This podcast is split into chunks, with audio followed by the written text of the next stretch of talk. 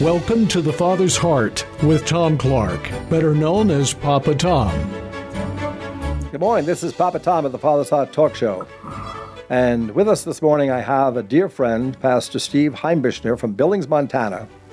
And we're going to talk about things that God has shown us uh, that separate us and how we can overcome that separation on various different ways. And later in the show, we'll talk about the traditions of men and how that separates us and so forth. But uh, right now, I want to talk specifically about complaining and how complaining uh, is one of the techniques that the enemy uses to separate us in all of our relationships um, husband and wife relationships, father son, uh, parent child, uh, friendship relationships. And it's not only that complaining affects the relationships, but actually complaining itself on a biological and physical level in our brain. Uh, I've studied it, and it, it actually affects our our own bodies in a very negative way. So I'm going to lead off by talking about what the Bible says about complaining. It says in Scripture, on Philippians 2, that do all things without complaining and disputing, that you may become blameless and harmless, children of God without fault, in the midst of a crooked and perverse generation, among whom you shine as lights in the world, holding fast the word of life. So you see, uh, God encourages us not to complain. And if you look at what complaining actually does, because complaining is a negative thing, it's a negative process, and negative thoughts do neuroplasty. They actually affect the brain cells and they destroy brain cells. Anything that we says that has truth or love in the thought actually creates protein that builds more brain cells, and everything that uh, we say that's negative or in a complaining way actually destroys brain cells. There's a good book on that called Switch on Your Brain by Dr. Caroline Leaf, who is a neurosurgeon, and she discusses this in detail. Repeated complaining, Amen. repeated complaining rewires your brain to make future complaining more likely. Over time, you find it easier to be negative than to be positive. Regardless of what's happening around you, complaining becomes your default behavior, which changes how people receive you. Research shows that most people complain once a minute during a typical conversation. Can you believe that? Once a minute, they're going to complain about something. Complaining is tempting because it feels good. But like many other things that are enjoyable, such as smoking or eating a pound of bacon, complaining isn't good for you. Your brain loves efficiency and doesn't like to work any harder than it has to. When you repeat a behavior such as complaining, your neurons, your literally brain cell neurons, branch out to each other to ease the flow of information. This makes it much easier to repeat that behavior in the future. So easy, in fact, that you might not even realize you're doing it. So the high thing I want to get through, communicate, is that complaining is actually something that does something to your brain that's not helpful at all. Uh, there's a little statement that says neurons that fire together wire together, and they real permanent bridges actually created in our minds. I believe the part of the brain is called the hippocampus. And the hippocampus is the area of the brain that's critical to problem solving and intelligent thought. That's what shuts down. And we might not even realize this because I know a lot of people are getting older and one of the sad things I see about people getting older is not so much they physically decline, but when they mentally decline. And when you see people mentally declining with dementia or Alzheimer's disease, it really saddens me to see people who are physically healthy, but they're mentally not there. Uh, damage to the hippocampus is scary, especially when you consider that's one of the primary brain areas destroyed by Alzheimer's. So it's really bad for your mental. To complain is actually literally bad for your mental health. Okay, so um, what are your thoughts about that, Steve?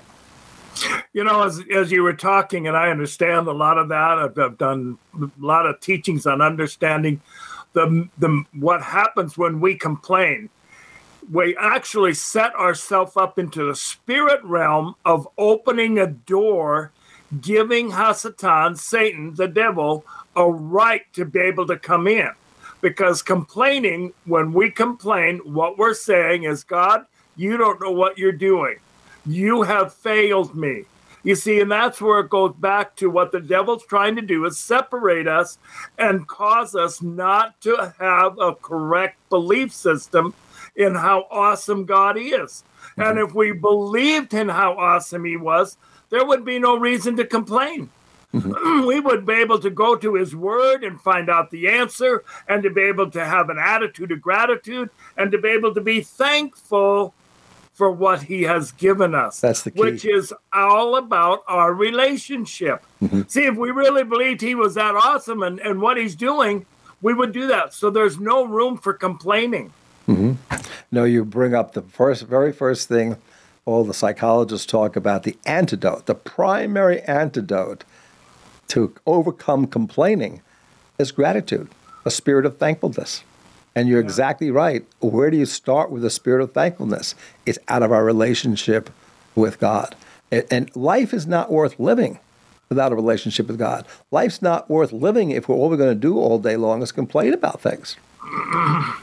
right? Absolutely. Absolutely. You know, and that's where you, a choice needs to happen.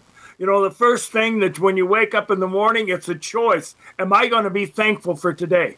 And what am I going to be thankful for? Even before your feet hit the floor. Right. You know, being able to understand, I'm going to choose today to be honored, honoring. I'm going to honor somebody today.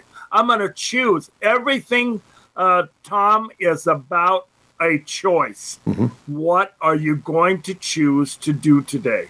And that sets the stage. The first thing uh, I do every um, morning in my prayer time is to write down 10 things I'm thankful for from the day before. And I actually learned this from a, a Harvard professor who was actually doing a study in Harvard on happiness. You know, in the secular world, they talk about happiness. And they said the best thing you do to be happy is to be thankful. And I, uh, whether I was happy or not, is not so much my intent. My intent was to uh, actually rewire my brain onto something that was good and positive. And the first thing is start with positivity. If you want to start with positivity rather than negativity, start with being thankful. Thankfulness builds bridges. The other thing that thankfulness does, and this Harvard professor brought up as a psychologist, was saying that you, if you start to be thankful for things, then you start to look for things that you're thankful for. And if you start your day out complaining about things or are negative, you look for things you can be negative about or more things you can complain about. So it's a question of whether your perception is going to be is the glass half full or half empty. Half full is positive, and you're going to look for more things that are positive. If it's half empty, you're going to look at negative things. You're going to have more th- things to complain about. It's just the way our brain works. It's literally the physical realm. It has its effects spiritually, obviously and truthfully, but it's also in the natural realm, literally in our brain cells. So uh, these are things that uh, the enemy is aware of, and he's continuously presenting to us to see if we'll bite into his thought processes. Absolutely. You see, and this is why the devil is always tempting. He did it with Adam and Eve. Did it with the Israelites. And, and, and yep. And then God had to come across and ask him, then, Adam, where are you? Well, of course, he knew where he was. The question is, where are you with me? Back to our question about relationship. Why have why don't you believe who I am? Right. Why are you hiding from me? Right. Or do you think I'm a bad why I'm a bad God now? when yesterday we just walked in the cool of the day. Now you're scared of me. Wrong belief system. Right. And that's what the devil did. And it also shuts down. Like uh, to be to be candid with thing, if you see something that you're observing something that's wrong, the think of it from a solution perspective. What could be done so if you start to complain, it shuts down your ability to be creative and find a solution. If you see something that you think is wrong, observing something is wrong, leave your mind open as what could be done to counteract this? What's the solution that's there? And one of the things that, on a positive way, we can do to recreate and move things forward.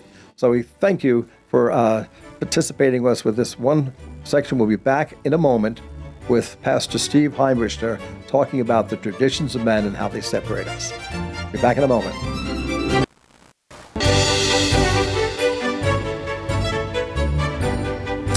Hello, this is Papa Tom at the Father's Heart Talk Show, and we're back with Pastor Steve Heimbichner from Billings, Montana.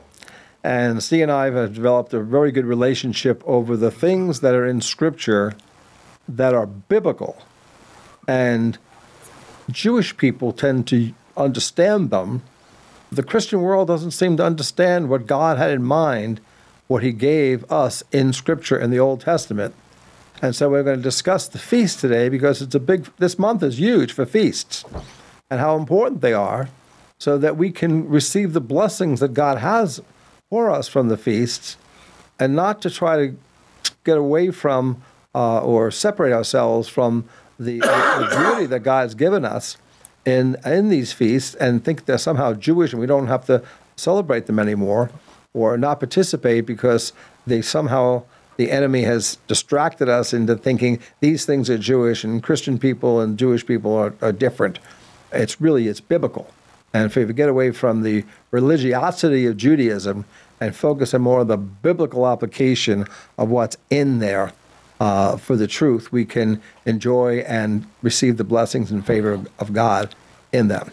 So, with that in mind, Steve, I know you've studied these these feasts in, in, intensely. And it's the Father's heart to give his children access to these feasts. And uh, so, can you comment on that? You know, absolutely. You know, some of the things that, you know, of course, I get this controversy all the time, and, you know, of why they need to do it and they don't need to because Jesus came and all that's done away with. But, you know, I ask them one of the biggest question is who gave the Ten Commandments? Who gave them? And of course, they come up with one of two answers either it's Moses or the Lord. And I'm going, yeah, but who is it? Well, uh, then I take them to the New Testament and I says, James says that Yeshua is the Torah giver or the law giver. Yeshua is the one, Jesus is the one who gave all of these things in Leviticus to be able to tell us about the forthcoming of what was to be done. Mm-hmm. Remember, all this is about reminding us of what the Messiah did before he even said, Let there be light. He, he made these feast days to be a pattern for us to be able to know him.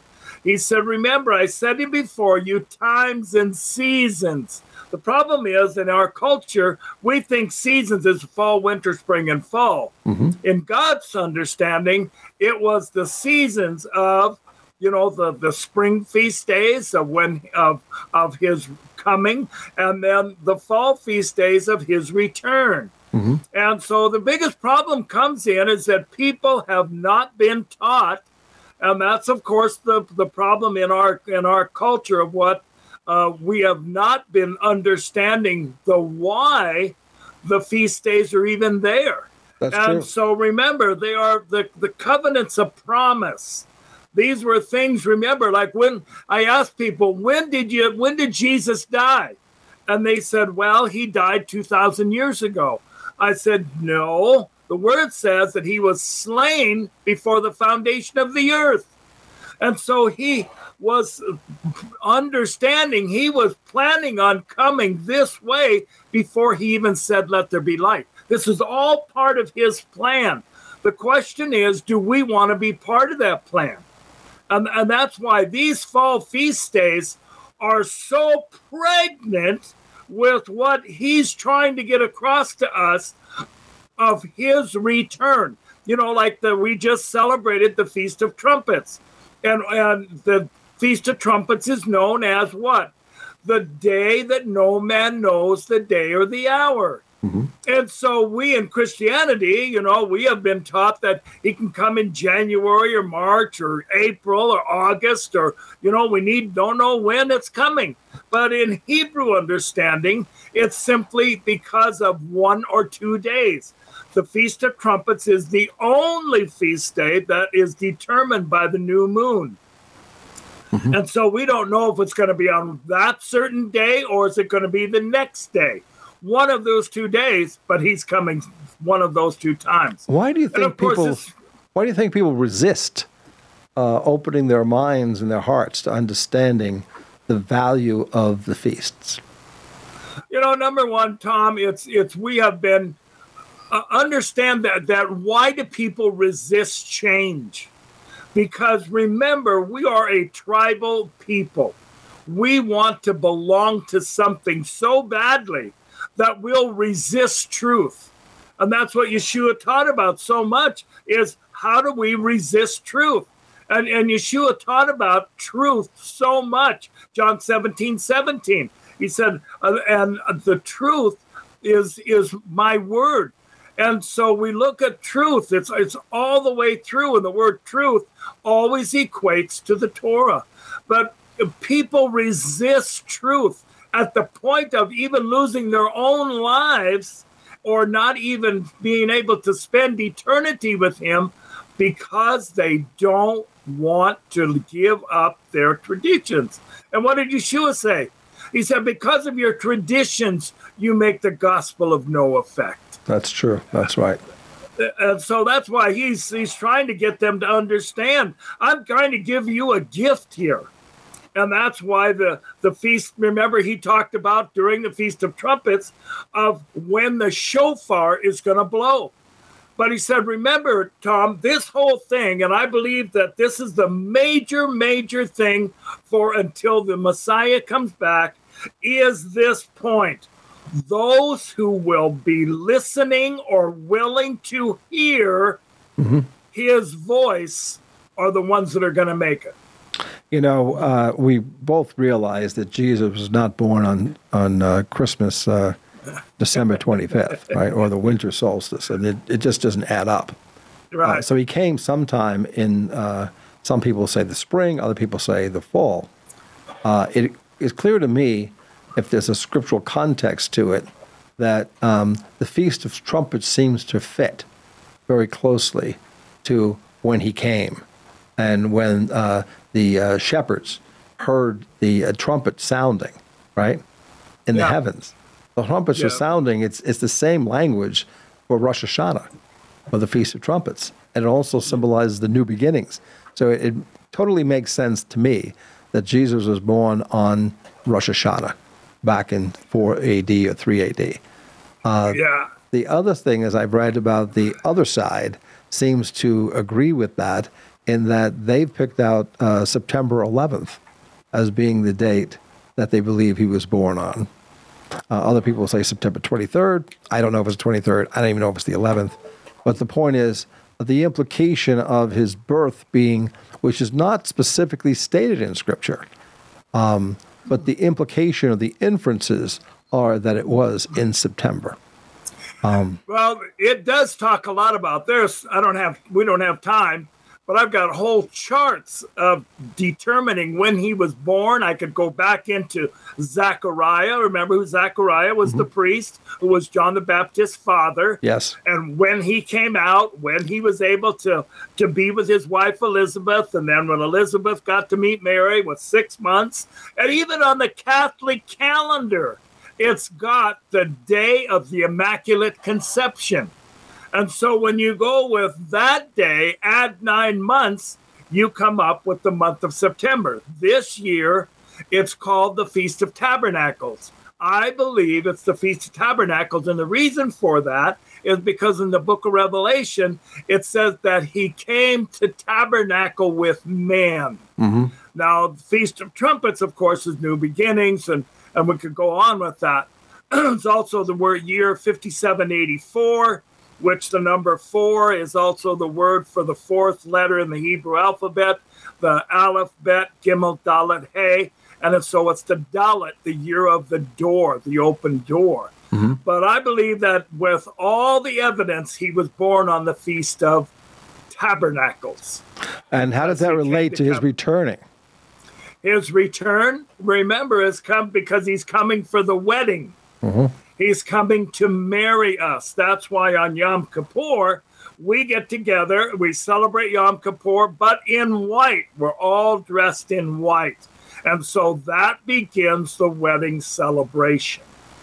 So all so, three feasts are right at our doorstep. We just went through Rosh Hashanah. We're into yeah. the Feast of Tabernacles. And at the end of this month, I think it's the 29th, next couple of days into October, is Yom Kippur, correct? Yep. Yeah, Sunday is, is Monday is Yom Kippur. Yeah. So th- this is a this is something that um, I think deserves attention, and we shouldn't get hung up on this as being traditions of men and separate ourselves as being these uh, traditions of men without realizing what the scriptural context is and what God's trying to say to us through these ver- these very feasts. Well, exactly. And then that's why he told us in Matthew 24 remember, the number one sign that Yeshua said of, uh, that you're understanding you're in the last days is Matthew 24 4, which says, Beware of deception. Mm-hmm. The number one thing. So, are we being deceived in our country today? Oh my gosh, no matter where you look, deception is happening. Mm-hmm. We're looking at the deception of immorality, we're looking at the deception of our political structures. We're looking at the deception of abortion and trafficking, and I mean on, on and on and on it goes. Uh, and so we're looking at right now, and that's and that's why Yeshua said, "Be ready." Remember, he told the the parable of the five virgins uh, mm-hmm. uh, that were foolish, the five virgins that were wise. But the question is, do you have your oil lamp full? And do you have on your wedding garment? And what are those? How do you get your oil full? The righteous acts of the saints is what it talks about in Revelation. And so that's how you get your wedding garment is to have the righteous acts of the saints. What is the word righteous? The word righteous in in uh, the Greek understanding in New Testament is the word dikaiosune, which is the things commanded by God to be obeyed by men. Simple mm-hmm. as that. Yeah. Uh, can we address for just a quick moment because we'll get back to this in the next segment, but um, the separation between Christians and Jews, which really seemed to accelerate in the time of Constantine. and um, uh, Constantine made the uh, the Christian religion, which later became Catholicism, the religion of the empire. But he installed so much paganism, and he was a Mithrasian high priest, and he put a lot of things in to what we now have the traditions of men from the so-called Christian side. But we'll be back in a moment to talk about the separation religiously between Christians and Jews and where we are today based upon where God wants us to be in the Bible. We'll be back in a moment.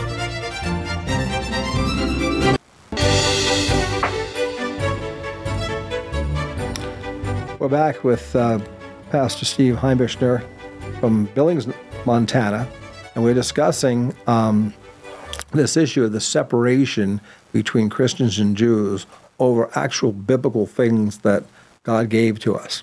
It's always in the heart of God the Father to unite us. He wants us as children to be united, not separated. And that That's the enemy right. is always trying to separate us. We have yes. divisive politics, right? Yes, uh, right. And we're trying to, it, it's divide and conquer has always been the enemy's plan uh, from the beginning. And God's plan has always been to unite. And it's always, there's always a union over truth. There's always a union over love. There's always a separation happens when there's fear involved. And fear tends to be is a weapon the enemy uses to separate us. So, what do you think is the fear that's been installed in us? I want, I want to first bring out to the audience that, from my reading of history, uh, Constantine was a Mithrasian high priest, and uh, he was the emperor of Rome. And he made uh, Christianity the religion of the empire. But in so doing, it was really a power move on his part, because when he installed that, he installed a lot of other things with it that were ritualistic and were traditions of men, and he uh, accentuated differences or um, created differences, and then accentuated the differences between Christianity at that time and Jewish people when most of the Christians back then were actual Jews. So, what are your thoughts Absolutely. about that? You know, the the sad part is is that you know we've had thousands of years of tradition, and and you know to get this education, and and it's got to have a hunger of truth. Where is truth now? Is are people willing to look at truth again?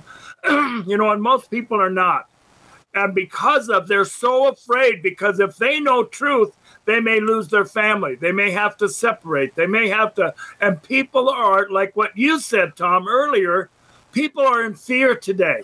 They are so afraid of not being involved. And and yet separating is exactly what the devil's planning on doing what, mm-hmm. what he does.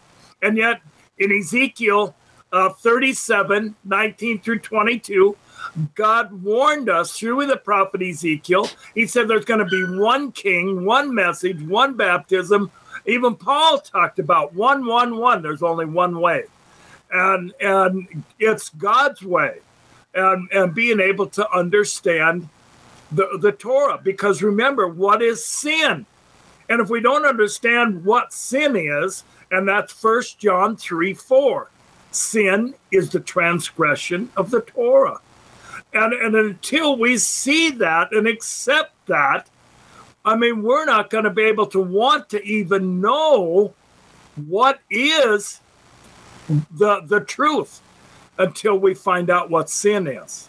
Mm-hmm. And most people don't want to know. They don't, and most churches seem to focus more on our behavior than they do about our relationship. And they're exactly. focusing on trying to get people not to sin anymore, and they've accomplished something if they do, which really isn't true. Uh, well, it's true in a sense, but it's not really the truth. The truth is, it's the relationship that we have with God that's the most important thing, and the most important thing He's interested in. It always, uh, it always um, impressed me how much David sinned in his actual life, and yet God said he's a man after my own heart. And yet Saul doesn't really seem to have that many sins. I mean, he didn't seem to murder anybody, he didn't seem to commit adultery. At least it's not recorded that he committed a lot of sins, but he was much more involved with the rules and he, he wasn't involved with the relationship. Saul did not cultivate a relationship with God, and David did. So whenever, even though David committed a lot more sins apparently than Saul did, God said he's a man after my own heart because that relationship he had with God. Absolutely. You know, one of the things, Tom, that we maybe another program, but it's the difference between having personality and character. You know, I believe in our culture, we have people with personality plus, but they have no character. David had character. Saul had a personality, but he had no character. He had no integrity of being able to do that. This is why uh, Yahweh told David, You're a man after my heart, because he had character. And this is what God's trying to build in us today. Where's our character? What's happening? Where's the leaders? Where are those that are willing to give it all? When when is the last time you've talked to people that went to pray? How many people are praying and weeping and and and coming back to his ways? You know, the Holy Spirit will never separate you from the Torah because the Torah is all is is him. It's Yeshua in print, John chapter 1. And so when we start to look at how bad do people want to know, are they willing to die for him? You know, we everything is about the blood the Messiah shed at the Gethsemane and in Calvary, and we understand what his blood did. But to do nothing, that's why Yeshua said in John 14, 15, if you love me, you'll obey my commandments. And that's where we're looking at being able to follow his word. And that's where we get back into our original text of what? Following the feast days. Yes. Whose feast days are they? They're right. his. You know where I think the first confusion seemed to enter in? When um, Paul and Peter were having a dispute over what were the rules and regulations that uh, the the Gentiles were supposed to follow. And the Judaizers, in a sense, the Jewish people, were putting on to them rules and regulations that they didn't need to have. And then I think they found themselves, which is true, they didn't need to have them, but they threw the baby out with the bathwater. They started throwing out everything that was Jewish or what they considered to be of Judaism and not held, hold on to that which is biblical truths in in the word. You're exactly right. You know, when they were discussing that, and all of the things that they told them is that you know you you don't have sex outside sexual immorality, you don't eat meat, you know that that has blood in it, you don't drink blood. You know, those are all things found in the Torah. Mm-hmm. And, and, and the only way you're going to find them is to go back into the Torah to find what those mean. And then you got to go back into Acts 20 when Paul tells uh, us what exactly what he preached on. Remember, James came to him and said, Paul, look at this. Look at the, the thousands and thousands of people that are coming in that are zealous for the Torah.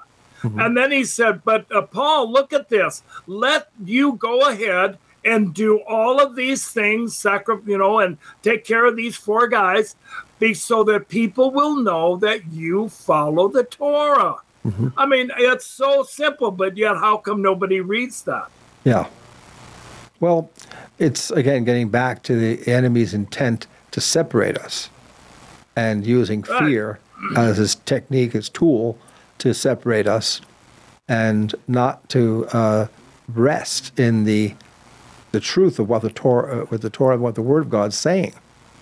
Um, and it's also there's, there's a place where the Pharisees actually presented the Torah in certain ways where it was so much rules driven that it circumvented the relationship. And Jesus Absolutely. was paramount on the relationship. Yes, the Torah exists, but the, the relationship was paramount. The, the um, Pharisees made the rules paramount.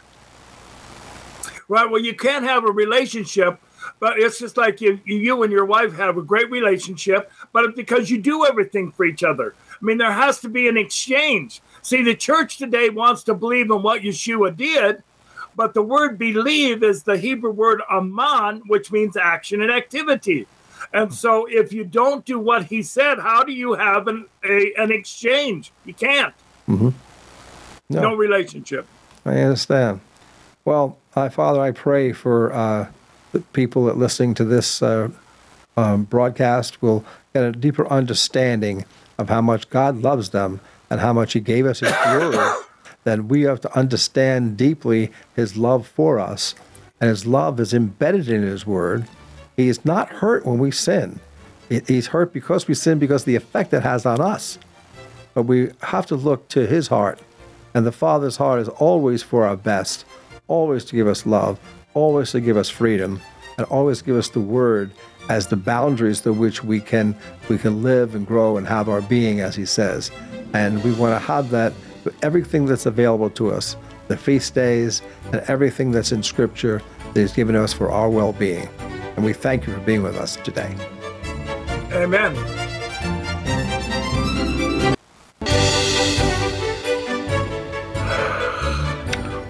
We're back with Papa Tom from the Father's Heart Talk Show and Pastor Steve Heimbichner from Billings, Montana. You know, you may want to ask yourself the question can any good thing come out of Billings, Montana? Well, I've found one who's a, a good friend in a relationship, and I, I kind of understand how Jesus felt when he said, "Could any good thing come out of Nazareth?" And uh, I guess we can compare Nazareth with Billings, Montana. So uh, we took the, another expression. was uh, you know, uh, can a prophet be known in his hometown? Well, maybe not, but we bring him out of the Montana down to the Carolinas, and uh, all of a sudden, uh, everything's acceptable. So we were talking about how the enemy has uh, pulled out all the stops uh, using fear and lies to separate us. And his tactics never really change. It's always divide and conquer, and uh, how fears and lies are perpetrated against the truth and love. And uh, truth and love unites us, and fear and lies separates us. And uh, we're, we're, discussing the previous uh, conversation, earlier in this conversation, about um, the traditions of men make the word of God to no effect. So I thought I'd take a moment and actually read that uh, scripture uh, where we're talking about out of the word and focus on the fact that th- this conversation that, that uh, Yeshua is having is having it with religious leaders, religious leaders of his day. So he says, and he quotes um, uh, from Isaiah, and he says, This people honors me with their lips, but their heart is far from me and in vain they worship me, teaching of doctrines, the commandments of men. Catch that now, the commandments of men. For laying aside the commandment of God, you hold the tradition of men, the washing of pitchers and cups, and many other such things, like Martha used to do. And he said to them, All too well you reject the commandment of God that you may keep your tradition. Now he's saying this to obviously the Pharisees.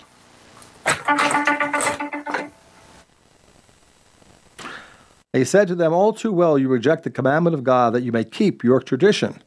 But Moses said, Honor your father and mother, and, and he who care, curses his father or mother, let him be put to death. But you say, If a man says to his father or mother, Whatever profit you might have received from me is korban, that is a gift from God, then you no longer let him do anything for his father or mother, making the word of God of no effect through your tradition, which you have handed down, and many such things you do. You know, over the over the millennium, we've had many, many instances of how there have been hundreds, if not thousands, of traditions of men that are developed. And it seems to me that the religious spirits um, support the creation of the traditions of men and more and more traditions, whether they be uh, Judaism as religion or Christianity as a religion. Uh, all the different denominations develop their traditions, and yet we let the um, essence of the Word of God uh, go to the side, and we don't receive or willing to receive that which God put in His Word. And everything God put in His Word, He put in that we would have a relationship and develop a deeper relationship with Him. Oftentimes, churches will talk about faith. Do you have faith? Well, behind that word faith is the word relationship. There is no there is no faith if there's no relationship, and if there is a relationship, then there's faith. It goes hand in hand. You can't have one without the other. And it's in the heart of God to develop our relationship, not so much our behavior, as you talked about earlier, but more where our heart is, and can we have relationship with Him. You know, I was speaking to my one of my sons the other day, and he basically came to the conclusion. He says, "You know, we really can't know God that much because God is so big and so, um, how shall I say, hard to really understand in the wholeness of who God is. That we look at our lives and occasionally we get a download from heaven or we talk to Him, and even people who have relationships with only see Him in part and only a, a, like a piece of Him or a perspective of Him every once in a while. We can't even come to grips with understanding the wholeness of who He is in His majesty and His. Uh, and his transcendence and immanence of uh, the, the, the, whole being of who he is. And so, um, what happens is that, uh, be that as it may, it's the traditions of men that even interfere with us having those little aspects of, of a knowledge of him and gets crossways with him and crossways with each other. So, we were continuing to our conversation with Steve about this issue of the traditions of men uh, interfering with our relationship with God. So, Steve, why don't you uh, speak into Amen. You know, uh, I so appreciate Tom again the uh, the Father's Heart show, and I appreciate your heart as it comes through about a message that just needs to be brought forth into our whole c- culture, and that's the love of the Father, which people have a hard time today, you know, having that happen.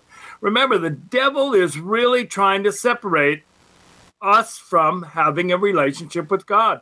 And so he messes with our belief systems. Mm-hmm. So we have a belief system that God is a certain way. And if he doesn't perform to our guidelines, then we don't believe in what he says. Right. And this is why the, the, the church today is having such a hard time understanding having a relationship. Everybody talks about a relationship, how much they love God. But the problem is, where's the exchange in having that relationship? Right. What do we do on our behalf? You know, his death, burial, and resurrection, his shed blood. Without the shedding of blood, there's no remission of sin. And so, how do we appropriate that giving it back to us, and it has to be in an exchange. We give him our sin, he gives us his righteousness. It just doesn't come any other way. We have got to line up with what he said. The devil hates having a relationship. That's why he called us children, or he calls us sons or daughters. And he only does that when there's family. Mm-hmm. And so, to have a family, you get to have a relationship. And the church is scared spitless of having that relationship because he said, Here's my guidelines.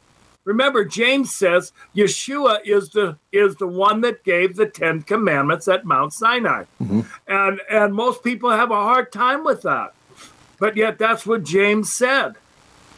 And so when he gave the Ten Commandments, with the fourth one being the Sabbath, which is called the wedding ring, which is the center of everything that we do.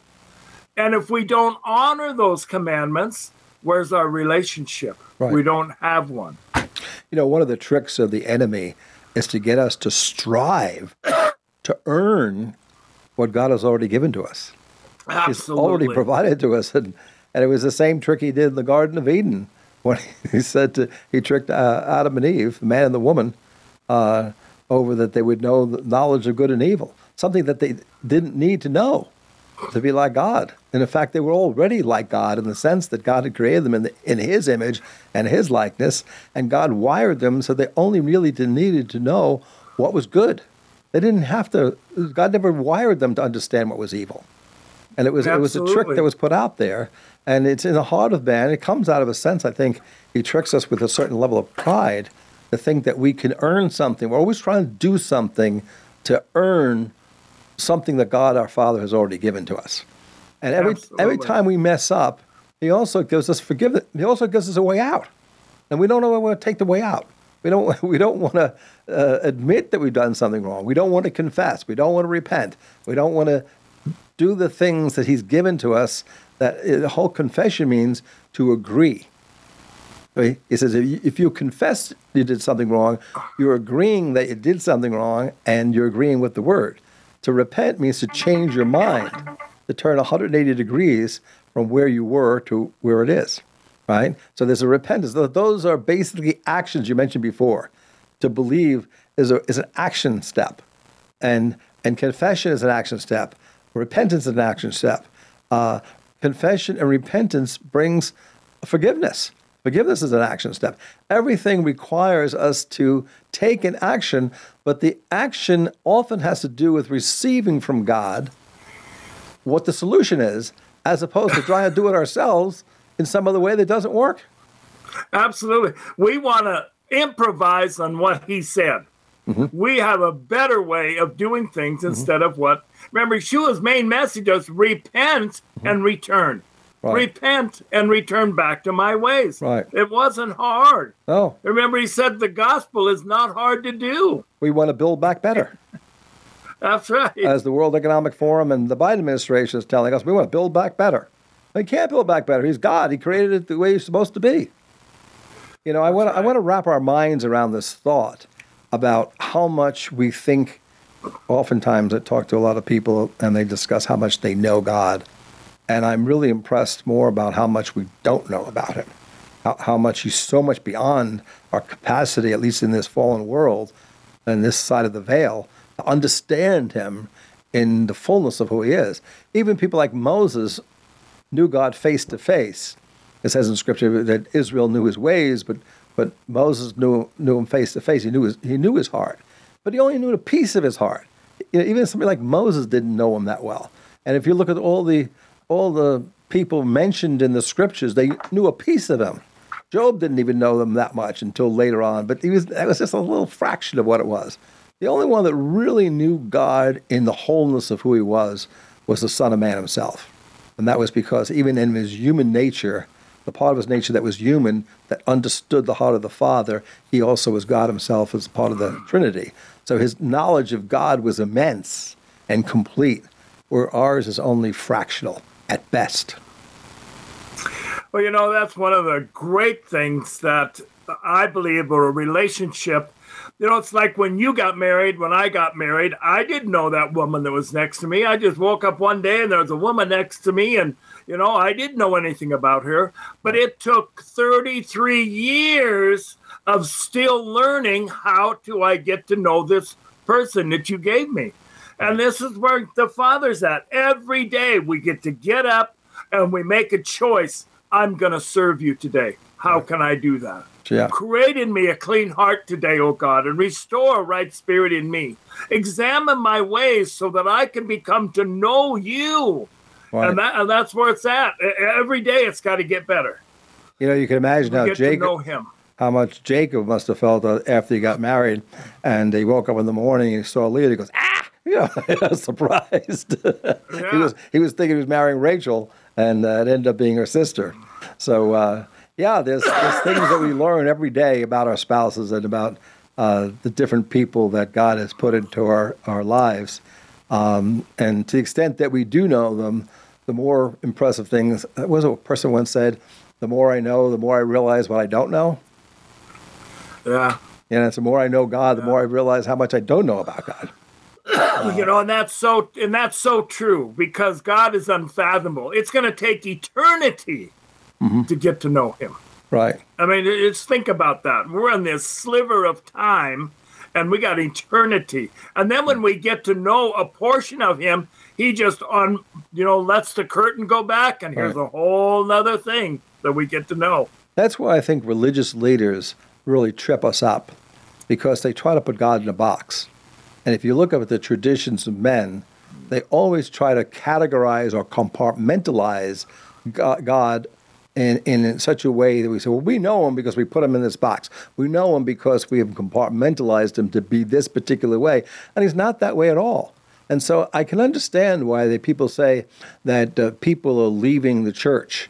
I think they're not really leaving the relationship with God because they don't have one. I think they're leaving the religious establishments of the church and they're leaving religion, which I think is actually a good thing. They're living religion because they desperately Absolutely. desire to have a relationship that they don't have. But I think that's opening the door for revival and the Great Awakening that people who will truly desire and be interested to have the relationship that they never did have and they couldn't find it in a church like organization because the churches were giving them the traditions of men, and that was really separating them from God and from one another. And we'll be back in a moment with Pastor Steve Heimbichner.